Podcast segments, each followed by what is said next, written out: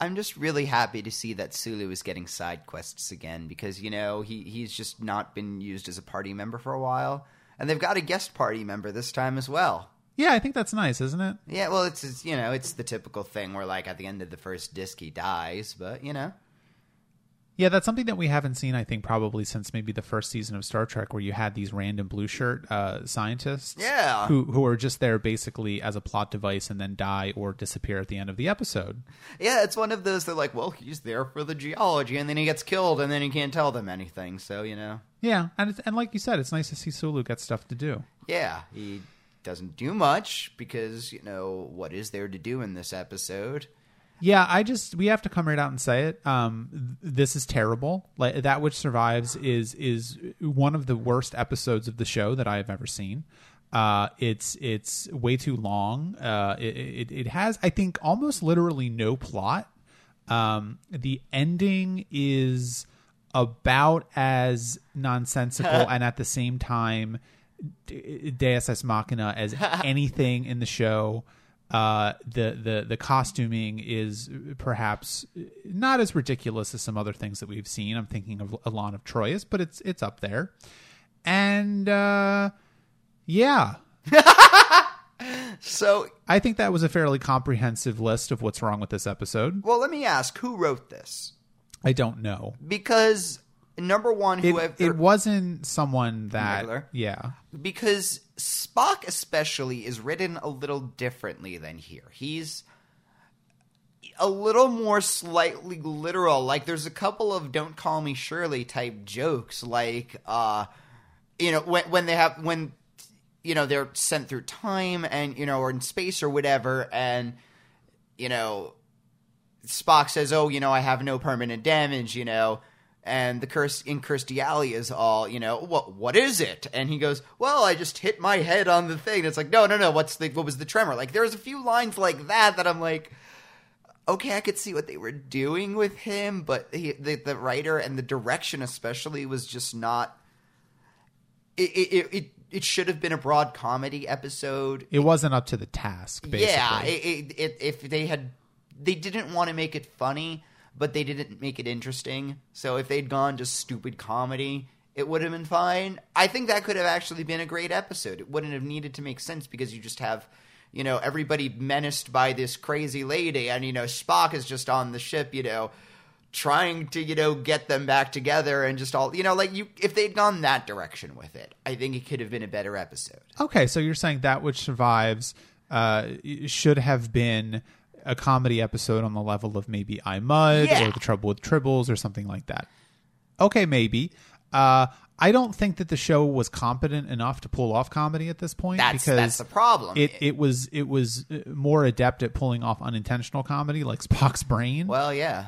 and I think you know, it, it- my my my my main issue with this episode is that it, you know, we we've talked about episodes that don't really seem to have any plot. This one, I don't think ha- like it doesn't. It has no plot. I mean.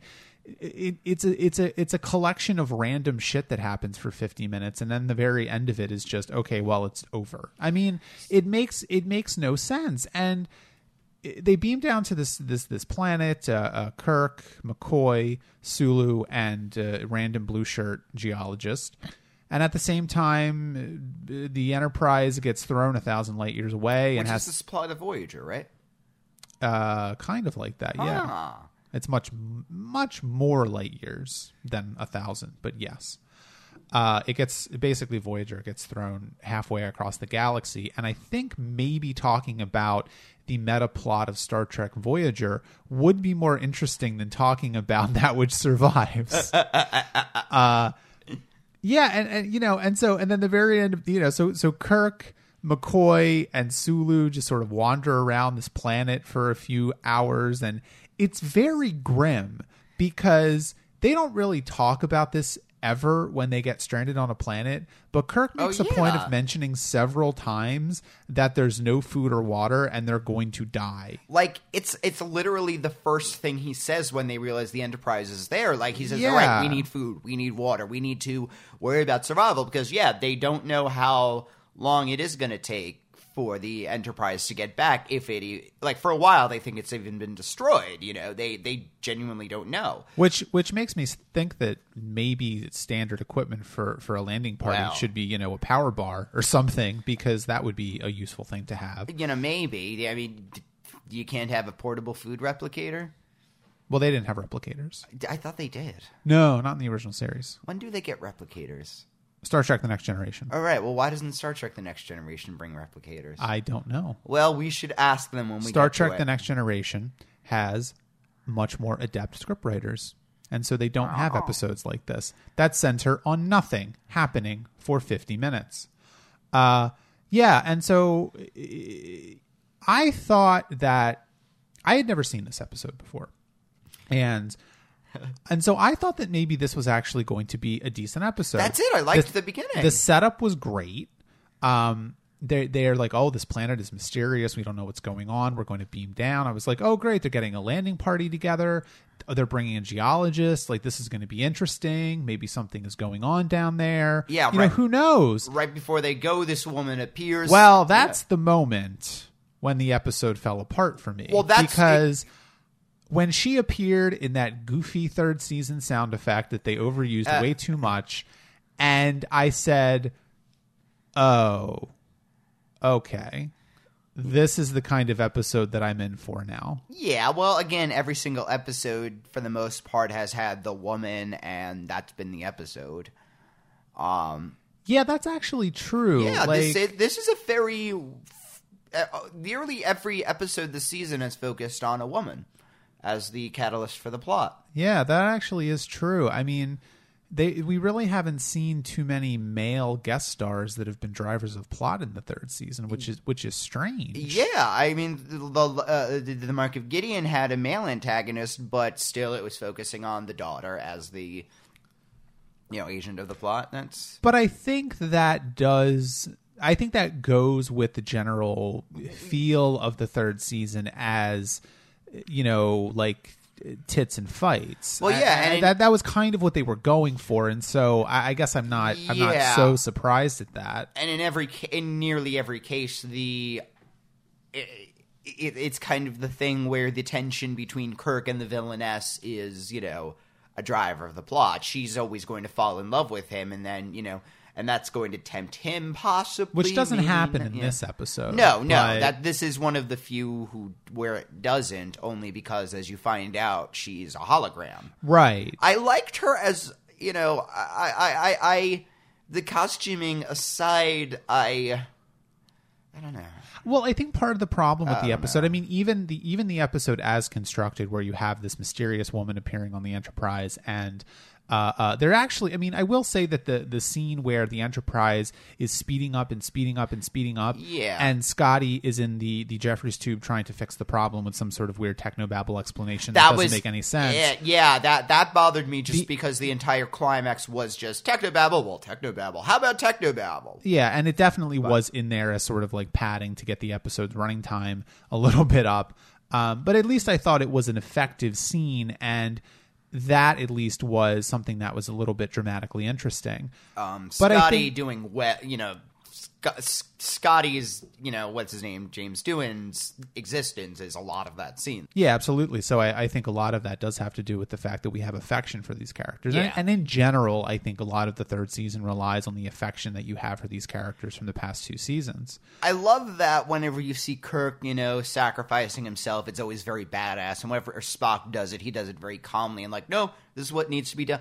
And when Scotty's doing it, he's just pissed off and annoyed about it. Like, Yeah. oh god damn it! Like he's not complaining exactly. He's going, you know, to his possible death willingly, but it's just like, god damn it, really? Yeah. All right, okay. Today, oh, I'm just gonna kill. You know, I'm I'm gonna fix it because none of you can fix it.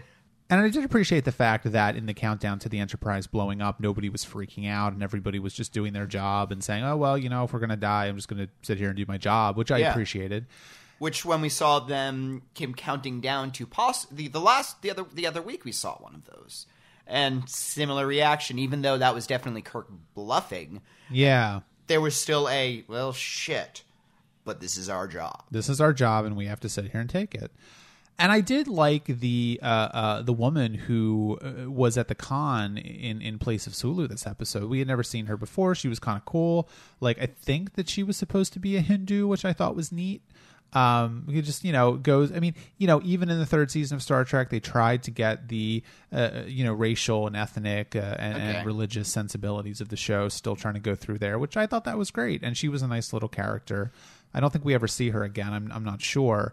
Um, you know, but but the real fault of the episode, and we're sort of dancing around it, is the antagonist woman, because as constructed, you know, I thought this episode was going to be different when it first started, but as constructed with a woman who was appearing on the Enterprise and on the planet to to you know antagonize and, and kill people. That that okay that you know it's not the greatest setup in the world, Yeah. but it, it could be interesting. But she's such a non-entity as a character, and I know that it makes sense diegetically because she's supposed to be a representation of a woman who died centuries ago and is run by a computer.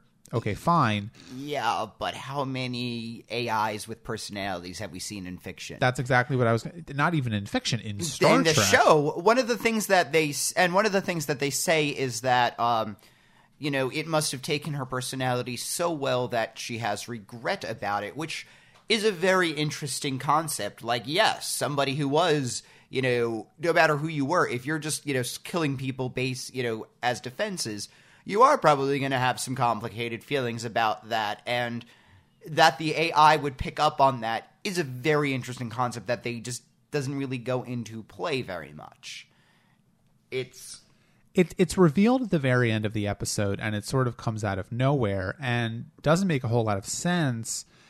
And it also doesn't make any sense that uh, the computer would have to construct uh, you know different models or whatever of the character to kill each person. You know, i, it- didn't it- understand that. that was ex- the way it was, I guess, explained. And I know this is as bullshit, but this was one of the few things that I didn't have a problem with. Since it attacks on a genetic level, they need to make essentially a different. Um, it seemed like a I don't know. Each weapon, consider them different iterations of a weapon, and each one is distinctly tied to a specific person's DNA. Okay. that was kind of the way it was explained. Stupid, I know, and doesn't really go anywhere. But again, one of those things with that could have been very interesting. Yeah, oh, there, that, that's the thing. I mean, the, the the left turns that the episode makes, a lot of it could have been interesting, but it just sort of, you know, it, the, the episode had choices to go either in an interesting direction or a non-interesting one, and each time the episode chose the non-interesting direction. I'm not sure why, but there we are. what I find what I found the most interesting thing about it was the final lines of the episode where you have so they have this you know they're talking about the the actual woman who you know was living on this planet and who this weapon was based off of so you know immediately mccoy says oh she's beautiful you know and you know, Spock says so, and, and I'm thinking like, okay, good, you know, 1969, fine. Spock immediately says, no, you know, beauty is transitory. You know, she was very intelligent. You know, and the implication is yes, you know, her work has lived on. They're finding that they're fi- you know, based on the message that she had left. You know, Spock sees her as you know. He sees who she he, he gets a glimpse of who she was as a person and he respects that and you think okay that's actually a nice message to end the episode on. Like no matter, and then Kirk says, "No, Spock, I don't agree with you. Beauty lasts." And he points to the holographic image of the woman who is now centuries dead. Yeah, And that, and that, that, that's that that's the problem with season three. Star that that was that would. I don't think it would have been any worse if the episode had not ended with Kirk letting out a big wet fart. right? Like, that was pretty much That what he did. Yeah. And that was not very good. Uh, You know, and yeah, at the end of the episode, we should talk about because, of course, uh, cr- the, the, the, suddenly there's a door there which wasn't there before on the planet. Which, all right, why not? Uh, I mean, that's kind of how you just have to go with this episode. You just kind of have to sit back and go, why not? Because if you try and make sense of it or get angry that it doesn't make any sense, you're never going to make it through the episode. You know, it's like how the National Novel Writing Month kiddies are all like, "We'll put ninjas if there's a, if you're at stuck at a point," and all these, you know, kids putting ninjas in their stories. Well, it's stupid, but that's essentially what season three has been like. All right, we need to get them to the next scene. All right, there's a door. You know, a robot lady attacks. You know, Yeah, yeah. Flash the light, zoom in and out, do something. Maybe they won't notice. You know, let's attack them with tinsel. You know, and it's that's been the se- tricks. And I mean, at least they do try and give some explanation for why they would decide to go in there because I didn't think it was a great idea for them to do that. And and Kirk does say something about, well, there's no food up here, so maybe there's food down there, which doesn't seem like the greatest leap of logic to me, but I'll buy it. And of course, he goes down there. There, there is no food, and then they're attacked by three women who they can't protect themselves against anymore because they were playing keep away earlier. I, yeah, I they li- were literally playing keep away. Uh and you know and so my my my reaction to that was well maybe it wasn't such a good idea to come down here was it kirk? It's just like when you're in a video game and you're on, you know, in the level and it obviously wants you to go into the dungeon and they're just like you're wandering around and the game's not going to progress till you go into the dungeon. He just knew it was where the golden arrow was pointing. yeah yeah I do. I, I think that there was one thing where they would they could have dro- they did drop the ball. I mean, they dropped the ball a lot. I was going to say one thing. Oh, uh, because the, the the the the tense scene in the Enterprise where it was speeding up and speeding up and speeding up, um, the very end of the episode, the three projections are really close to McCoy, Sulu, and Spock, and they're or I'm sorry, Kirk, and they're about to kill them, and then suddenly, at the very opportune moment, Spock beams down with a security guard. Kirk says, "No, destroy the computer," and the the, the floating Yeah, yeah, yeah. uh, white cube uh, gets destroyed in phaser fire and everything is fine. Um, I would have liked a, a line in the episode uh, from Spock or someone else saying, you know, isn't it ironic that you know the very way that the the computer was trying to destroy the Enterprise by speeding it up allowed us to get here at just the right moment to save the lives of the crew or yeah, something. You know, yeah, like that would have been something at least to to to throw in there, um, which would have gotten rid, of course, of the big wet fart at the end of the episode, probably. They would all jump forward, fist pumping into the air, and it would freeze frame. We'd get, you know, an inspirational song. Sometimes you've got to shoot the computer. Yeah. That, yeah, maybe if it was made in the '80s, Okay. I think we would have gotten that. We're well- talking about sort of a Charlie's Angels sort of. I was vibe gonna say, there. isn't that where wasn't Next Generation made in the eighties? Is that how they do it? No, not at all, actually. but we'll get to that at some point. Um, there's a there's a few things that I that I do appreciate continuity wise in the episode. Uh, Doctor Mabutu makes an appearance. Who uh, the Black Doctor who is in uh, sick bay because McCoy is down on the planet, and he actually was in the episode where Spock got. I, I forget exactly what episode it was, but Oh, wait, where we're like he has to like nurse, you know, Chapel has to like hit him or something. Yeah, yeah, he has that disease, and, and Doctor Mabutu is there as a, as a Vulcan specialist, so he makes a reappearance, which I think is cool. I, you know, why not? Okay. I also like the fact that the geologist um, does say something, or maybe it's Sulu who says it uh, about the uh, the the planet being alive because of Janus Six and the the silicon based life form, and Janus Six was the mining planet from Devil in the Dark. Ah. So at least the people who were writing episodes were paying at least No. cursory attention to Star Trek. I got the sense this is an episode written by someone who was a total Spock fanboy and who loved the series but was just not a great writer. Yeah, I think that's probably fair. Yeah. Uh, it has these little touches which are interesting, but Well, I I, I, mean, there thought, was this uh, in the sick bay. There's like this an ana- I, I loved this thing. It was an anatomical drawing of what looked like a spider-looking alien. It was just really cool little detail. Like there were a lot of things like that in this episode. Yeah, and I also I also thought that you would have brought this up, but I'm surprised you didn't. Well, so bring don't bring up. everything up, you know. at the very beginning of the episode where where Sulu makes a, a joke about something and, and Kirk makes that crack at Chekhov's expense where he's like, if I wanted a Russian oh, history Oh, yeah. lesson, I would have brought in some Chekhov. Yeah, and they all give a look like, "Oh, thank God you didn't." Yeah, he wasn't even in this episode, was he? Yes, ten tribbles. Uh, well, yeah, I guess that's about all we can say about that which survives. Is It's there is not- there anything else? It's not really ten tribbles. Yeah, I know. What what do you give it? Five tribbles. Really? Well, because of no Chekhov. Yeah, I, and this is like a negative. I didn't like negative ten. I really don't like this episode. I think it's horrible. that's fair. Yeah. All right. Well, let's move on to the Lights of Zetar. So about halfway through the Lights of Zetar, I had a revelation about this episode and about the third season of Star Trek in general. I'm ready. A lot of the episodes that we've seen so far have been mystery episodes. And I think the reason for that is the show's budget allowed for that sort of storytelling more than anything else. And the failing of the third season and of the Lights of Zetar as well is that you can't have every episode of your space adventure show be a mystery because it's hard to write 20 plus classic mysteries a week. And The Lights of Zetar is another example of that.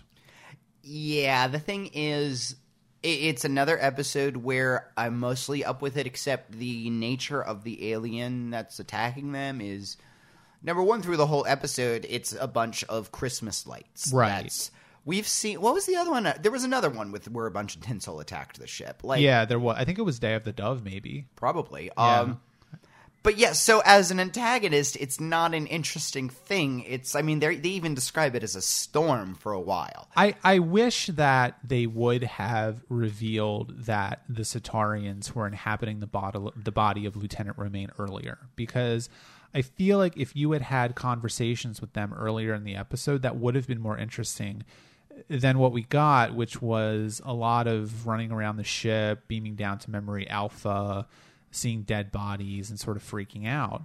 Um, Yeah. you know, and so you kind of and they repeated that a couple of times. See, there was a, a lot of it is the. This is another. I- I, know I've said this a couple times. There are episodes of Babylon 5 which kind of take concepts from episodes like this and just take them on a very interesting next step. Now, part of that is just because these are stock sci fi plots. but Sure. There is, if you remember the episode of Babylon 5 with the body snatching aliens. Yeah. Now, and that one where it turns out, yes, they're a dying alien race, but they are actually finding people who voluntarily want to join this because, and the people they find are, you know, people who otherwise have no place in society and, you know, a- and this is giving them the opportunity to be part of something larger. And I mean, it, that's one of my favorite, that's one of the first real great episodes of that series, I would say. Um, and here it's just they're body snatching al- evil aliens because they're body snatching evil aliens. So, through no fault of the show's own, I've seen more interesting takes on that. That was a lot of the problem. Yeah, They and- have no personality as villains. And I will say that there there's definitely a difference between you know because I think uh, some of your criticism of of the first and second season episodes um, a couple times was that you know you had seen this stuff before and you know in in the first and second season I think the stuff was done well and so Yeah. even even if you the idea wasn't new the execution was interesting. Oh, yeah. I mean, again, Whereas with with this episode in particular, the idea isn't new and the execution is lacking as well. I mean, the one where we had the energy beings possessing, you know, Spock and Kirk and what's her name, and you know when they and- Return to Tomorrow. was that the one where Spock was the evil? Yeah. yeah. We um. Where the three they beam down to Yeah. the to the, the, the planet with, With the, the three receptacles and Yes. yeah so yeah. Um. See, in that one, well, I still didn't love that one because energy beings, the three energy beings, again, had distinct personalities. Sure, sure. This oh. episode actually says that I think that there are supposed to be ten or hundred Zetarians. Yeah. and I I, I, I, I kind of got the sense that they were all sort of inhabiting her body because they're energy beings. Again, it's a collect. I got the sense it was a collective hive mind, and I'm fine with that. Yeah, and I even, I mean, I could even see a, a way that the episode could have made this interesting because you know I, I dispute your notion a little bit that the episode is about evil body snatching aliens just Well- because they're evil body snatching aliens. The the I think the idea there was that the Centaurians were the the the the smartest or the strongest of their of their species who who found a way to become non corporeal and left their planet before it was destroyed, and so they didn't want to die. Uh, and and maybe they had become a little crazy because of that. I think Yeah. again we had seen that before, especially in Return to Tomorrow, but you know it, it it it at least was a little. It had a little bit of a twist on it. Well, again, the thing in, in Return to Tomorrow, and also in the one with the ambassador in the box that possesses Spock. Is there in truth no beauty? Yes. Um, in that one, um, you know, again, they have uh, the the energy being is like the nicest guy, and even he has a bit of he is unable to resist the temptation of the flesh. Like this show has Right, established right. that an energy being once, you know. Energy beings want bodies in like a heroin addict desperate way, and they will do anything to keep them. It's just a it, it, it's an immutable law that that is what will happen. So, you know, the show does definitely acknowledge that there is a conflict. That while they may be doing wrong things, they are doing it for a reason almost akin to a sickness. Um, and yet, this episode doesn't really seem to acknowledge that. It, Yeah, there's a- the episode treats them as evil aliens. It doesn't really. I don't know if it treats them as evil aliens. I think it more doesn't treat them as anything. It doesn't They're- really. Yeah. They're just sort of a cipher plot device, which That's is a it. problem.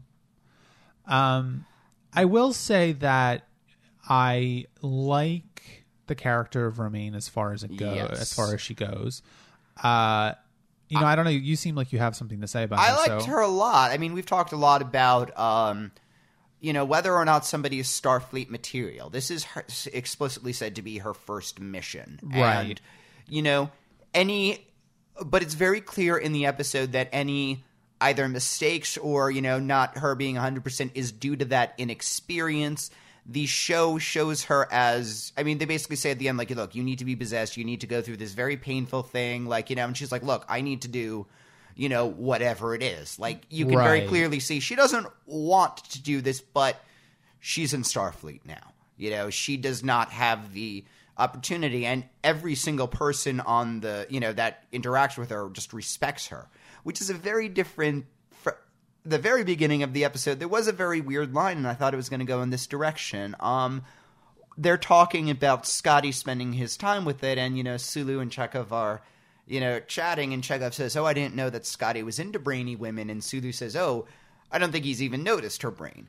In the very previous scene, you see Scotty interacting with the woman, and he calls her the sanest, smartest, and nicest woman about aboard ship. Like he's definitely, you know. And she says like, "Oh, am I anything else?" And he like kind of like coyly shies away from that. You know, it's very clear that you know he's enjoying the entire package, and you know his entire interactions with her. You can tell he's She's maybe enjoying his entire. well, package. yeah, like the, the the show makes no bones about it. They're a good match in all ways. You know, Yeah, she's yeah. a she's geeky, he's geeky. You know, they they find each other attractive. You know, and they're enjoying that. And I have to say, the very end, they're talk you know they're talking about what you know where she's going to go next, and you know they're saying, well, does she really? You know, and Kirk's like, does she really need to go back to the you know space station and rest? And you know, McCoy's like, no, I think she needs to work. You know, obviously they're saying that because they you know want her and Scotty to be you know in proximity to each other. Yeah. but how many times have we seen them you know figure out you know well the woman character is going to quit her job and just stay home and wait for the starship you know guy to move you know no they're pretty much like all right she's one of us now. It's okay.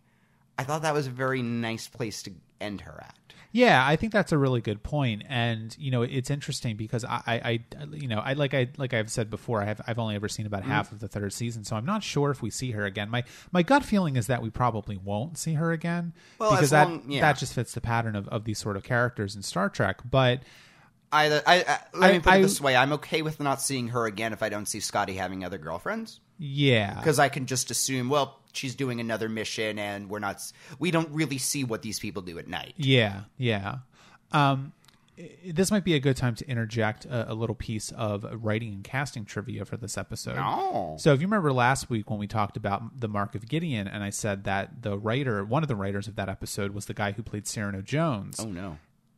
He didn't write this episode. good. Uh, I was gonna say I really don't see a single simi- similarity. like, was this the best episode? No, but was this a damn sight better than Mark? Yes.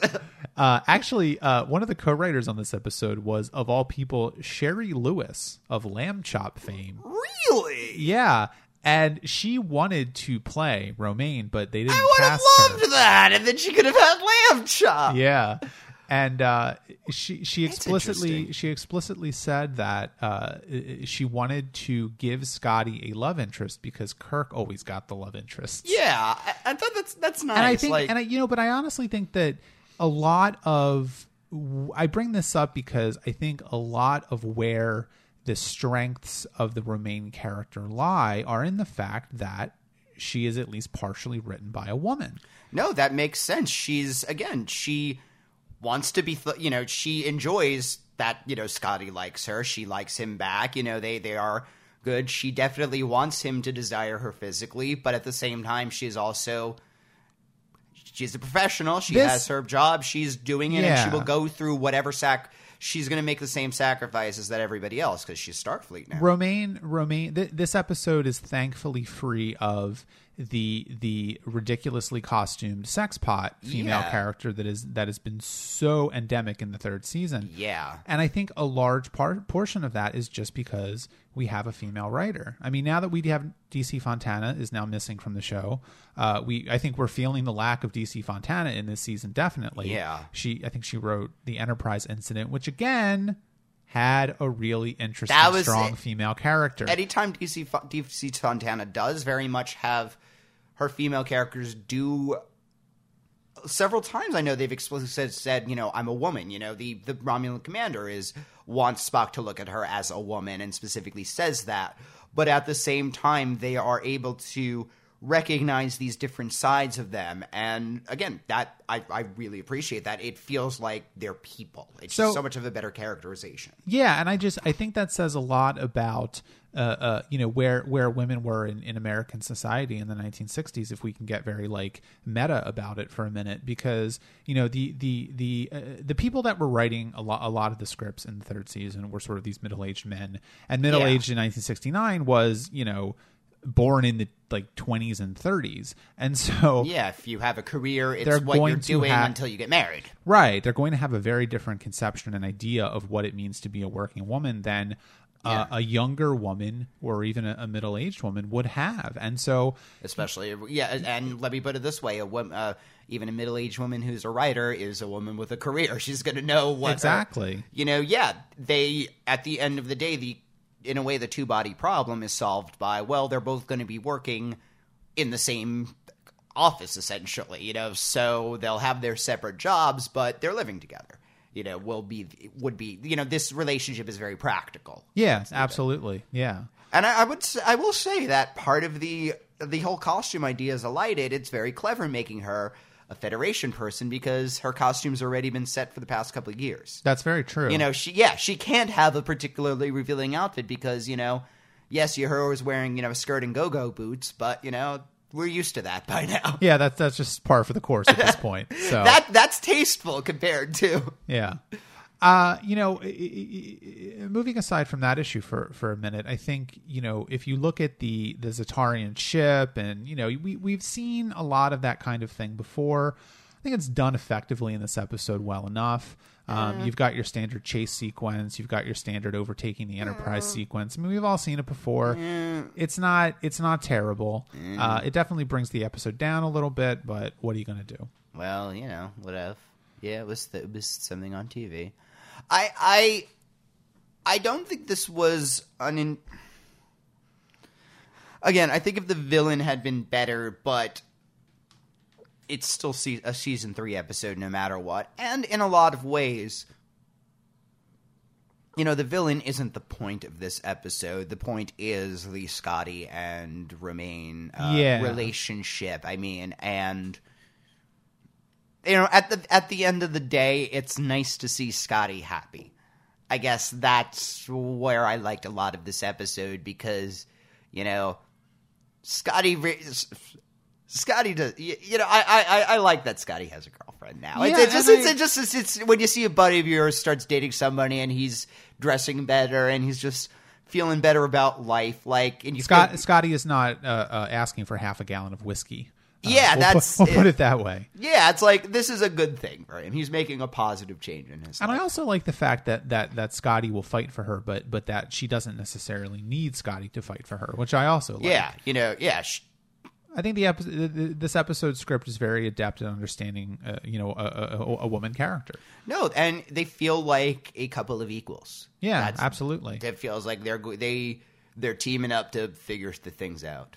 And I, you know, I do like the fact that you know Scotty uh, doesn't report the fact that she's seeing the future. And I like the little, you know, the, the episode has a couple of weird uh, uh, camera uh, angles and direction techniques where, you know, for example, they start at the the top of the bridge and they kind of be, yeah. you know, the the camera zooms into the top of Kirk's head, which is a little strange.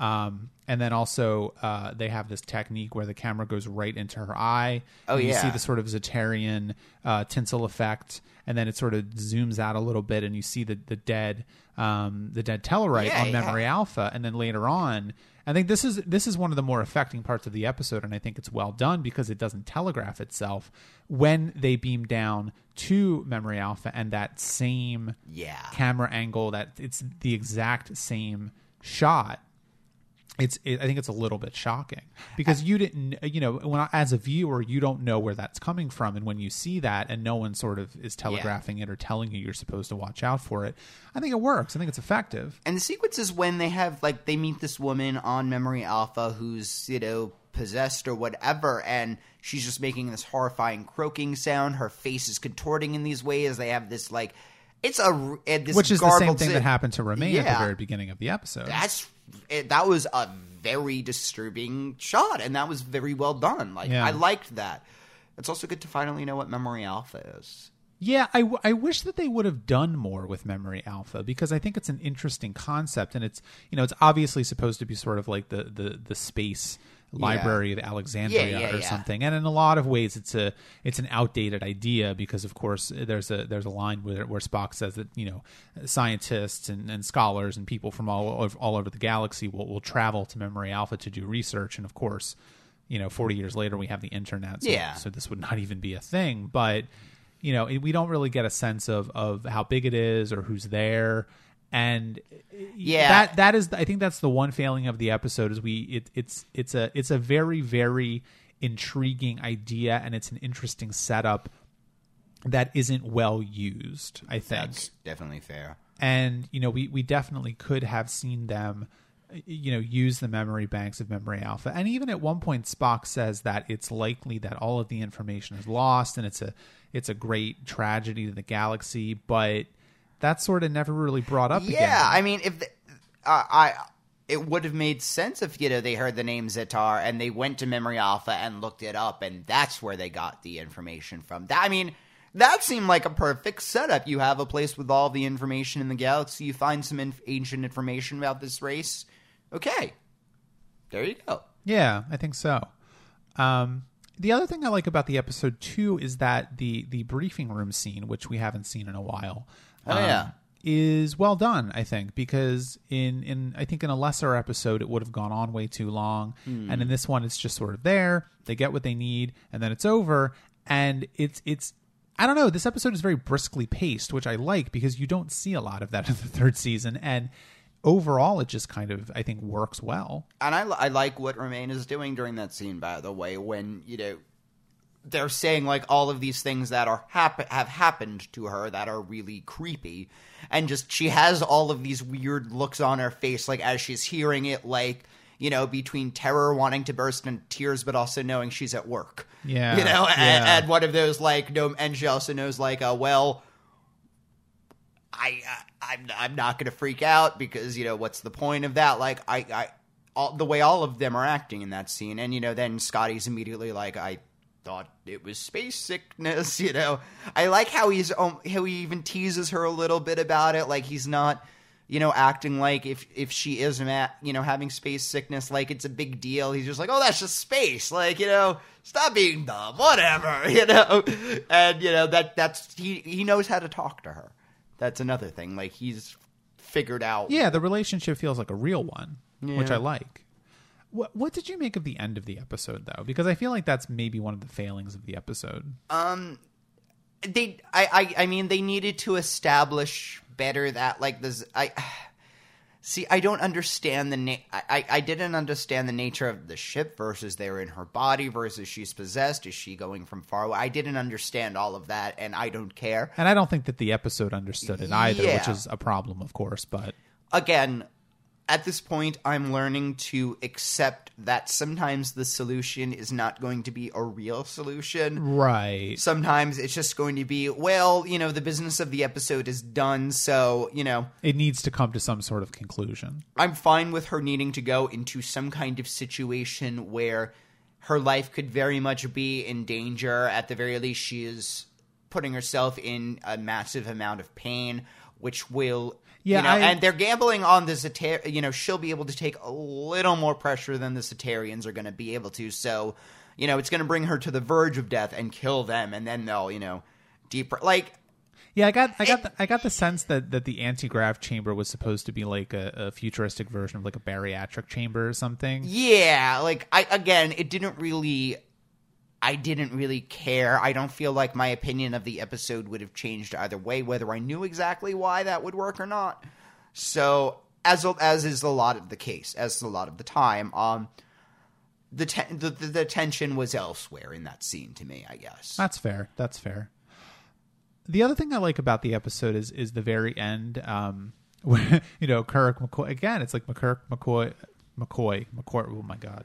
It's Kirk McCoy and Spock in sick bay, and and and and McCoy and Spock are agreeing, which Oh, is yeah. strange. And Kirk is kind of like, "What's going on?" And like, then, oh, that's the first. We're yeah, and then he, he talks to Scotty, and he's agreeing, and they all agree that she can go back to work, as you mentioned earlier. Yeah. And Kirk says that nice little joke about, well, you know, the three of you are agreeing for the first time. you know, I, I just thought that was a nice little, Yeah. nice little capper to the end of the episode. again, they've gone through something awful, but everybody's happy. Yeah, it wraps up nicely, I think, and I, I, I, I like to see that. I mean, we've seen that so little in the third Yeah. season, where this is just a solid little episode of the show. It's nothing spectacular, but it's enjoyable and it, it works. And I think there's a lot of nice little character beats, and yeah, Yeah, seven tribbles. seven. Yeah. I'll give it like a six. Well, I think it's pretty good. I don't think it's quite that good. well, Well, I like Shari Lewis, so I kind of wish he had been in the episode now. Oh, I really do. Yeah, little curly haired short woman running around. Aw, That would have been good. That was adorable. Maybe she didn't look good in the miniskirt though. I mean, no, Shari Lewis was kind of banging. I kind of want to watch Lamb Chop now. I kind of want to eat some lamb chops now. Well, next week A little mint jelly. we are not going to talk about mint jelly. What we are going to talk about is Requiem for Methuselah and The Way to Eden.